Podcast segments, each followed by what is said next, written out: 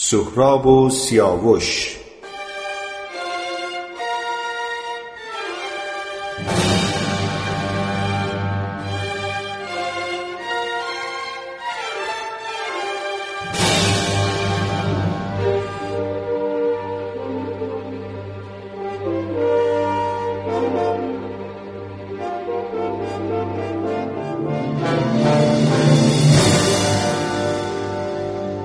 گزارشی از داستانهای شاهنامه بر بنیاد روانشناسی استوره.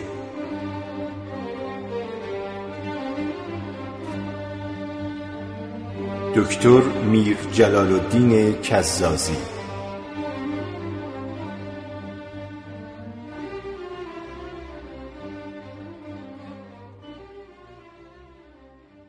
استوره پهنه نمادهاست. چهرهها و رویدادها در استوره نمادینند. چهرهها و رویدادهای راستین و تاریخی در هم میافشرند با هم در میآمیزند. از پیکره و هنجار آغازین خیش دور می‌شوند تا سرانجام نمادها پدید میآیند. به سخن دیگر می‌توان گفت استوره تاریخی است که درونی شده است. راه به جرفاهای نهاد مردمان برده است ناخداگاه شده است. آنچه در خداگاه مردمی در درازنای زندگی آن مردم میگذشته است تاریخ آن مردم است. و آنچه از تاریخ در ناخداگاه آن مردم بازتافته است استوره آنان را می‌سازد. چهرهها و رویدادهایی که به راستی بوده اند و رخ داده اند زمانی که از رویه لغزنده خداگاه به جرفای مقاکی تاریک و رازناک در ذهن آدمی که ناخداگاه مینامیمش در غلطیدند به نمادهای استورعی دیگرگون می‌شوند همین سازوکار را به درست در رویاهای هر تن به تنهایی مییابیم و می‌بینیم آزموده های بیداری شب هنگام در پیکره شگفت نمادها دیگر بار بر ما آشکار می شوند و رویاهایمان را می سازند. مردمان نیز در درازنای تاریخ خود رویایی دیرپای دارند که استوره آنهاست. رویا بر ساخته ناخداگاه یک تن است و استوره برآمده از ناخداگاه یک تبار در صده های بسیار. زبان استوره زبان رویاست. آنچنان که رویاها را می‌گذاریم و باز مینماییم استوره را نیز می‌توانیم بگذاریم و باز نماییم. مازهای راز در استوره بارها تاریکتر و پیش در پیشتر از رویاست. زیرا استوره رویایی همگانی است که تباری در درازنای تاریخ خیش دیده است. برای راه بردن به جرفاها در داستانی استورهی و برشکافتن پوسته ستبر برونی آن که چارچوب و پیکره افسانه است به ناچار میباید زبان رازآمیز نمادها را دریافت. به پیوندهای پیچا پیچ در میان پاره های افسانه راه برد. کالبد را شکافت و جان نهفته را یافت. برای رسیدن به جرفه های جان در کالبد افسانه به ناچار میباید آن را از دیدگاه روانشناسی استوره برشکافت و باز نمود. ما در این جستار برانیم غمنامه رستم و سهراب را از دید روانشناسی استوره برشکافیم و بگذاریم. غمنامه ای که در شمار شیواترین و استوارترین داستانهای شاهنامه است و نشانی از آن را در بیشتر هماسه ها و اسطوره های کهن در فرهنگ جهانی می‌توان یافت چرا رستم جگرگاه پور بیدار دل خیش را بر می درد؟ در این جستار به یافتن پاسخی برای این پرسش از دیدگاه جرفاشناسی استوره خواهیم کوشید.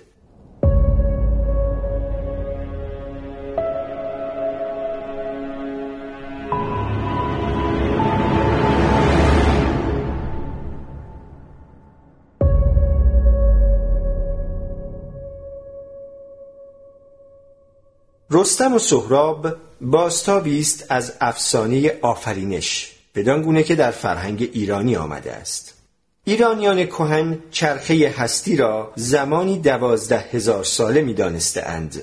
این دوازده هزار سال بزرگ را می توان سال استورعی شمرد به همان سان که هر سال چهار بخش یا فصل دارد در گاه شماری استورعی نیز زمان دوازده هزار ساله به چهار دوره بخش می شود. هر دوره سه هزار سال می پاید. آفرینش پس از سه هزاری نخستین که هر چیز در توان یا بالقوه است و هنوز به کردار آورده نشده است از سه دوره جدا از یکدیگر میگذرد یک بندهشن یا آفرینش نخستین. دو گمیچشن یا آمیزش. سه ویچارشن یا جدایی. در آغاز جهان روشنی و تیرگی سرزمین نیروهای مزدایی و اهریمنی نیکی و بدی آسمان و زمین از هم جدا بود. روزگاری نیروهای تاریکی دیوان به سالاری اهریمن به سرزمین روشنی تاختند. اهریمن در پیکره ماری سهمگین از فرود به سرزمین اورمزد راهی جست. دیوان از هر سوی چونان انبوهی از مگسان به آفرینش پاک تاختند. آن را به تباهی کشیدند و آلودند. آسمان تیرگی گرفت. آب پاک از گوارایی بی بهره شد. زمین را جانوران گزنده و آزارگر یا خرفستران فرو پوشیدند. گیاهان رخشان پژمردند. گاو نخستین یا ایوکداته و گیومرس نخستین مرد از میان رفتند. بدینسان شگرفترین و زیانبارترین فاجعه آفرینش رخ داد. نیکی با بدی درآمیخت. روشنی را تیرگی فرو گرفت. آسمان را زمین به پستی کشید. خاک تیره آتش رخشان را به بند افکند. جان این مینوی رها در تنگنای تن فرو افتاد. بدینسان گمیچشن زمانی رنج و اندوه و آزار بستر نابودی و مرگ آغاز گرفت. جهان هنوز هم در گمیچشن است. پدیده های این جهان از دو ناساز آمیخته اند به ویژه در آدمی این ناسازی آشکارتر است. آدمی آمیزه است شگفت از مینو و گیتی از جان و تن از جاودانگی و میرایی از آسمان و زمین و به سخنی دیگر از شیر و گاو. چه آنکه در آینهای رازناک کهن چون آین مهر شیر نماد آخشیج برین آتش است و گاو نماد پسترین آخشیج یعنی خاک است. از آنجاست که اوج شکوفایی و بالندگی خاک اردیبهشت ماه است هنگامی که خورشید به برج ورزا یا سور می‌رسد. از سوی دیگر گرمگاه تابستان هنگامی که آتش تیز و تفت بر جهان میتازد و چیره است زمانی است که خورشید به شیر اختر یا برج شیر یعنی امرداد می‌رسد. هم از آن روست که بر سنگ نگاشته های تخت جمشید شیری نمادین میابیم که بر کفل گاوی نمادین چنگ میافکند و آن را میخراشد. شیری که می‌خواهد گاو را به زیر بکشد و بر آن چیرگی جوید. از دیدی دیگر از دید روانشناسی استوره ایران سرزمین مزداست. سرزمین فروغ است. قلمرو نیکی است. جان رخشان است. آفرینش نیالوده است. بهشت است. در برابر آن توران سرزمین تیرگی است. کنام اهریمن است. پناه بدی است. تن تیره است. دوزخ است. کین و کشاکش ایران با توران ستیز همواری جان است با تن. نبرد روشنی است با تیرگی. پیکار نیکی است با بدی. و نیز آویزش جاودانگی است با میرایی در گمیچشن این کشمکش بی هیچ سستی و درنگ می پاید تا پیروزی فرجامین تا یک سر شدن کار در آفرینش آمیخته تا ویچارشن تا آن زمان که ایران توران را در هم کوبد و از کار و کوشش و توان بیاندازد تا کی خسروی براید و افراسیاب را از پای درفکند در پی این دیباچه کوتاه که روشن شدن زمینه سخن را از آن گریزی نبود باز میگردیم به رستم و سهراب و میکوشیم تا این نامه اندوه را از دیدگاه روانشناسی استوره بکاویم و بگذاریم.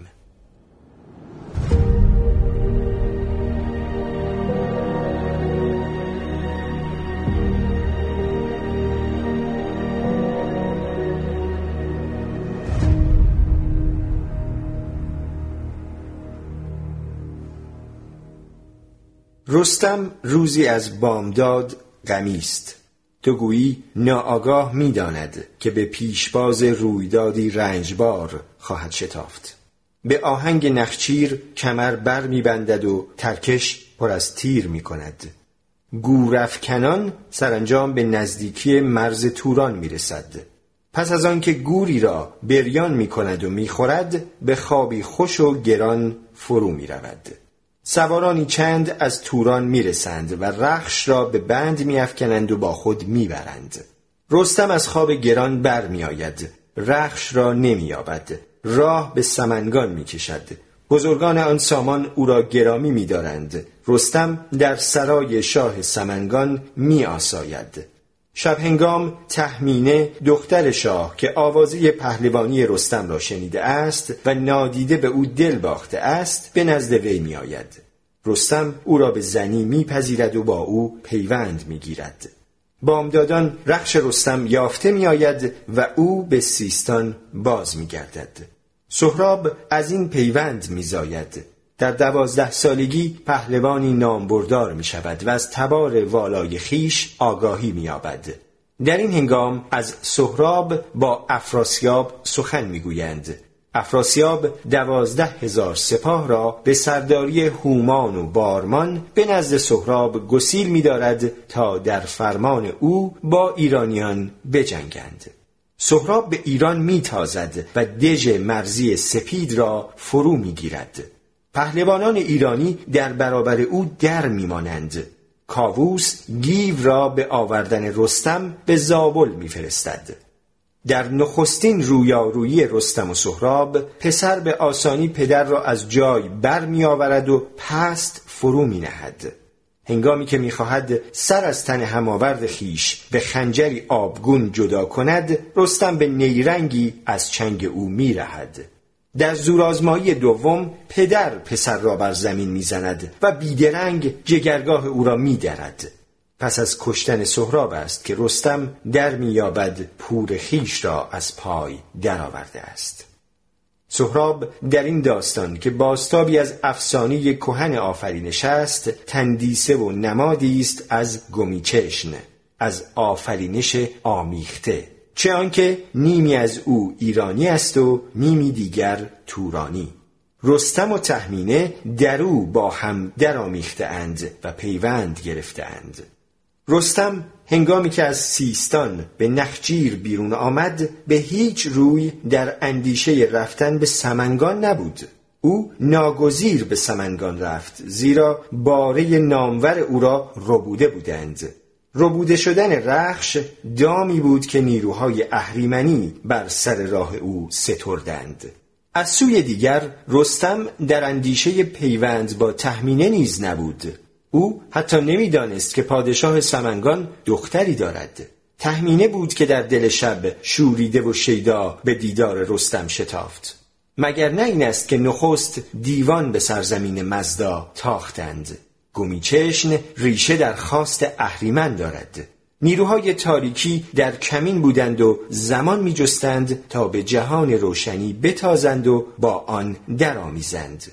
آری آمیزش و آلایش با تیرگی و تن آغاز شد. از این پیوند ناخواسته رستم در سرزمینی دور پسری یافت.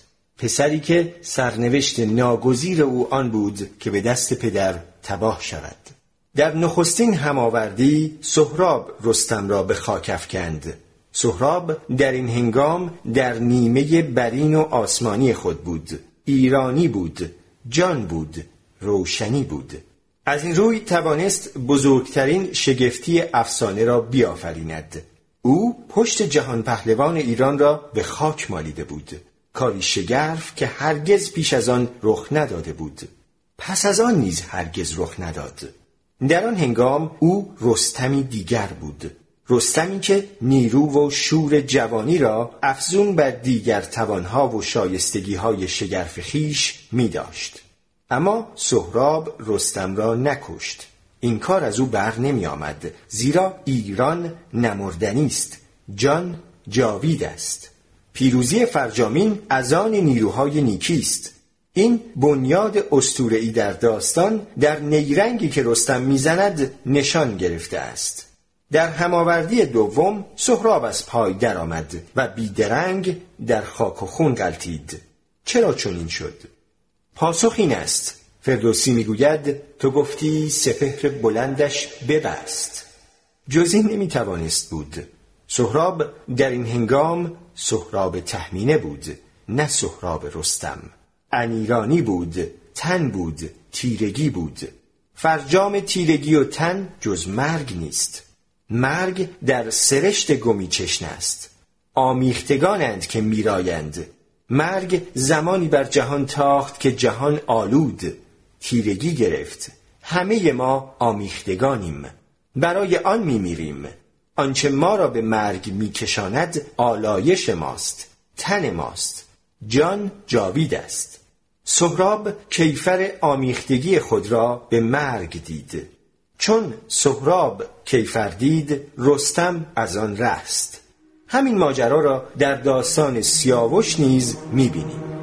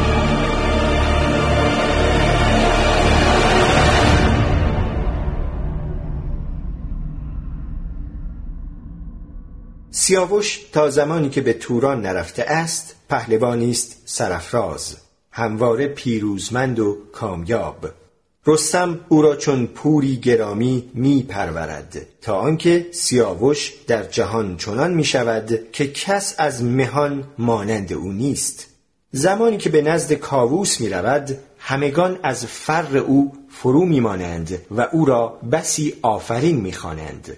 سیاوش تا زمانی که در ایران نور است پیروز و بهروز میزید. سربلند و بیگزند از خرمنهای آتش میگذرد. به یاری فر ایرانی آزمون ایزدی را از سر میگذراند.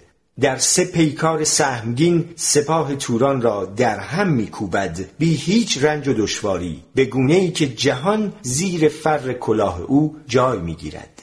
ناکامی و شکست و زبونی از هنگامی آغاز می شود که سیاوش از ایران به توران می رود جانی رخشان و رها که از مینو فرو می افتد و در تنگنای تن در زندان خاک به بند کشیده می شود او در توران دو بار می آلاید و می آمیزد یک بار زمانی که فرنگیس دختر افراسیاب را به زنی می‌گیرد و دیگر بار هنگامی که با جریره دختر پیران ویسه پیمان زناشویی میبندد. سیاوش به کیفر این آلایش به مرگی زبون میمیرد. مرگی که به هیچ روی در خور پهلوانی فرهمند چون او نیست. سردار تورانی گرویزره سیاوش را موی کشان به مرگ جای می‌برد. سر او را چون گوسپندی به خاری در تشتی زرین می برد. این همه بهای آلایش است آمیختگی است که سیاوش را چنین خار و زار به چنگ مرگ می سپارد چرا سیاوش بلند که با کمند سوی گردن شیر می‌رفت و با آتش با آن آخشیج برتر چنان پیوندی داشت که با لبانی پر از خنده و رخی همچون ورد از میانه زبانهای آن به در می تا رده گاوی زبون و درمانده پستی گرفت. در رستم و سهراب کیفر آلایش را پسر دید و پدر رست. در داستان سیاوش کار وارونه است. پدر کیفر می‌بیند و پسر میرهد. سهراب نمادی است از گمیچشن از این روی فرجام کار او نابودی است. او با مرگ به ویچارشن خود می‌رسد. دو آمیزه ناساز با مرگ از هم میگسلند و جدایی می‌گیرند. اما این جدایی ناآگاه و ناگزیر است. بر بنیاد باورهای کهن آن ویچارشن که به ناچار با مرگ پدید آید ویچارشن راستین و فرجامی نیست. رستگاری و رهای یک بار و یک سره نیست. در پس آن آلایشی دیگر می‌تواند بود. ویچارشن راستین آن ویچارشن که مایه رستگاری جاویده است آن است که آگاهانه و با تلاش فرادست آید. روان رسته از تن پس از مرگ در برابر پلی نمادین به نام چینوت می ایستد. یک سوی این پل در کوه سپند و آیینی هرا است یعنی هرای برز البرز. روان رسته از تن این سوی پل می ایستد تا مهر با دو دستیار خیش اشتاد و رشن او را داوری کنند. در همین هنگام دعنای او بر او آشکار خواهد شد. اگر روانی باشد پیراسته و پالوده دعنای او در پیکره دوشیزهی درخشان زیبا بلند بالا بر او پدیدار می شود در فرازنای البرز در بهشت در جایگاهی مینوی روشن که گروثمان نامیده می شود و جایگاه روانهای پاک و تابناک است. گروثمان جای فروغی است که با تیرگی نیامیخته است. نیکی است که بدی آن را نیالوده است. شادی است که با رنج پیوند نگرفته است. گروثمان بهشت برین است. اگر روانی که در برابر پل چینوت می ایستد روانی تیره و آلوده باشد دعنای او در پیکره زالی زشت ژولیده چروکیده بر او آشکار می شود تا او را به دوزخ درفکند دوزخ جهان آمیخته است. روانی که نتواند از پل شگفت بگذرد و راه به گروثمان ببرد دیگر بار به جهان خاک و تنگنای تن باز خواهد گشت. این بازگشت ها تا زمانی می پاید که آدمی بتواند آگاهانه و به کوشش خود را از آلایش بزداید و به ویچارشن راستین راه برد. در این هنگام است که از بازگشت به دوزخ تن به جهان گمیچشن رهایی خواهد یافت. یا آنچنان که هندوان آن را می‌خوانند از چرخه کارما خواهد رست و راه به نیروانا خواهد برد. سهراب کیفر آمیختگی و آلایش خیش را دید و به مرگی تلخ و دردناک مرد. سیاوش را نیز به همین گناه چون گوسپندی زبون سر بریدند. چون سیاوش بهای آمیختگی را پرداخت فرزند برومند او کیخسرو از کیفر برکنار ماند. کیخسرو پاک و پیراسته به جهان آمد. او جانی پاک و درخشان بود که تیرگی تن نتوانست آن را بیالاید. کیخسرو نماد ویچارشن آگاهانه یا مرگ در زندگی است. برپای می داشتند و زمانی که از این زینه میگذشته است اندیشه بر این بوده است که از نو زاده می شده است. او را انسان دیگری می دانستند نام دیگری بر او می نهادند تو گویی که دیگر بار از مادر زاده شده است. بیهوده نیست که عیسی گفته است کسی که دو بار زاده نشود به مینوی آسمان راه ندارد. به باور من این اندیشه نیز از بنیاد